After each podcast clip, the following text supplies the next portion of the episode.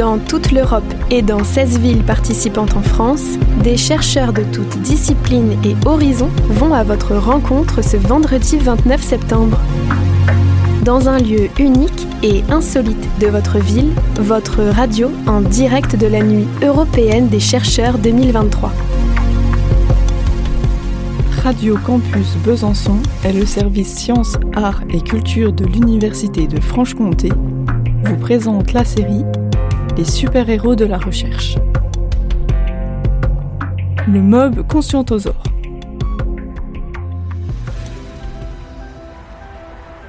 Alors, aujourd'hui, je vais vous raconter l'histoire du mob conscientosaure.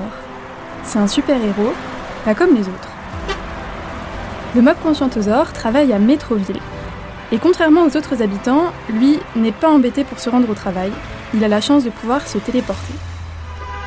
Il ne reste donc pas coincé dans les embouteillages chaque matin, ne refait pas non plus le tour du quartier plusieurs fois pour trouver une place, car ça, c'est le quotidien de plus de 7 habitants sur 10 à Métroville. Et en plus, la voiture, c'est pas vraiment bon pour la planète. En bref, Métroville, ça ressemble plutôt à Autoville. C'est une ville grise et bruyante où les rues sont engorgées de voitures et l'air est pollué. Mais alors, c'est quoi le travail du mob conscientosaure notre héros veille silencieusement sur les habitudes de déplacement des habitants.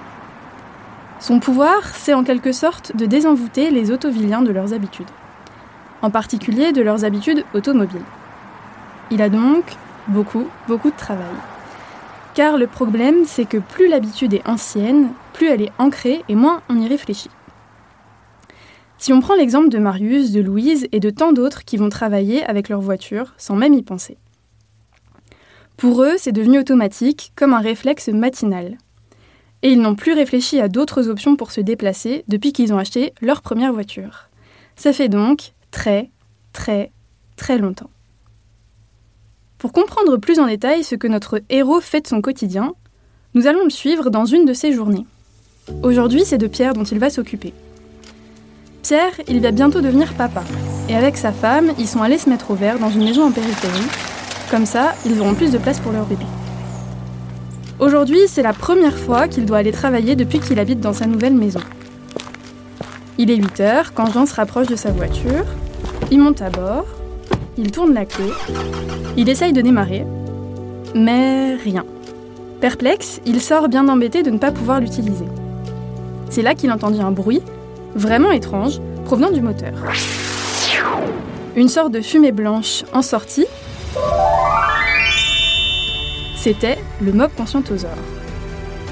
C'est là que notre héros lui souffla doucement à l'oreille. Aie confiance, il y a d'autres façons de te déplacer. Regarde là-bas, juste en face, il y a le bus qui arrive, dépêche-toi. Et hop, la fumée blanche disparut. Car oui, ça faisait tellement longtemps qu'il utilisait sa voiture pour aller travailler qu'il en était complètement aveuglé. Pierre n'avait même pas réfléchi, il ne s'était pas dit qu'il pouvait y avoir d'autres solutions pour se déplacer. Rien qu'avec ces quelques mots, le mob conscientosaure le désenvoûta, en partie, de son habitude automobile, et pour la première fois depuis longtemps, Pierre réfléchit à d'autres solutions pour aller travailler. Et puis, il n'y avait de toute façon pas d'autre solution ce matin-là. C'est alors qu'il découvrit effectivement une ligne de bus qui passait quelques mètres plus bas et qui l'emmenait au travail. 20 minutes plus tard, il était arrivé, même pas en retard pour ce premier jour, alors que la journée avait plutôt mal commencé. Génial, enfin, au moins pour ce matin, Pierre n'avait pas utilisé sa voiture. C'était un grand pas pour Mob Conscientosaure. Mais pour autant, rien n'était vraiment gagné. Car utiliser le bus pour une journée, ça ne suffisait pas. Il fallait changer d'habitude sur le long terme, et ça, c'était une autre affaire. Mob Conscientosaure ne pouvait pas revenir tous les jours souffler à l'oreille des habitants de la ville. Il aurait vraiment beaucoup trop de travail. Et puis, Mob Conscientosaure savait que le changement de ses habitudes devait être adapté à chaque personne. Il comprenait aussi que tout le monde n'avait pas les mêmes habitudes enracinées, n'avait pas les mêmes moyens, les mêmes contraintes, et n'avait pas toujours une ligne de bus à proximité. Il fallait donc être patient et inventif pour aider chacun à trouver son propre chemin vers une mobilité plus durable quand c'était possible ce qui n'était vraiment pas une mince affaire. Alors, au moment opportun, notre héros avait plusieurs moyens d'action. Il faisait tomber les voitures en panne, glissait dans les portefeuilles des tickets de bus ou de métro, réparer les vélos abîmés, relier les habitants entre eux pour les faire covoiturer.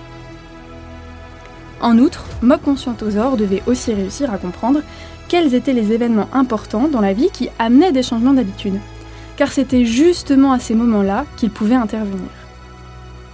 La naissance d'un enfant, comme c'était le cas pour Pierre, était une grande étape qui pouvait avoir des conséquences sur son usage de la voiture, parce qu'en plus, il l'avait déménagé. Mais il y en avait tant d'autres des événements. Ainsi, grâce au travail de Mob Conscientosaure, les habitants reprenaient conscience les uns après les autres. Ils n'étaient plus bloqués dans leurs habitudes, mais voyaient les autres solutions qui pouvaient s'offrir à eux. Métroville se transformait donc, petit à petit, en une ville où les rues étaient moins encombrées, l'air plus pur, et les citoyens plus conscients de leurs choix. Et dans l'ombre, Mob Conscientosaure veillait, prêt à agir, mais surtout à inspirer de nouveaux comportements. C'était Julia Pearl. Je travaille au laboratoire THEMA actuellement sur les événements des parcours de vie et les changements de pratiques de mobilité quotidienne.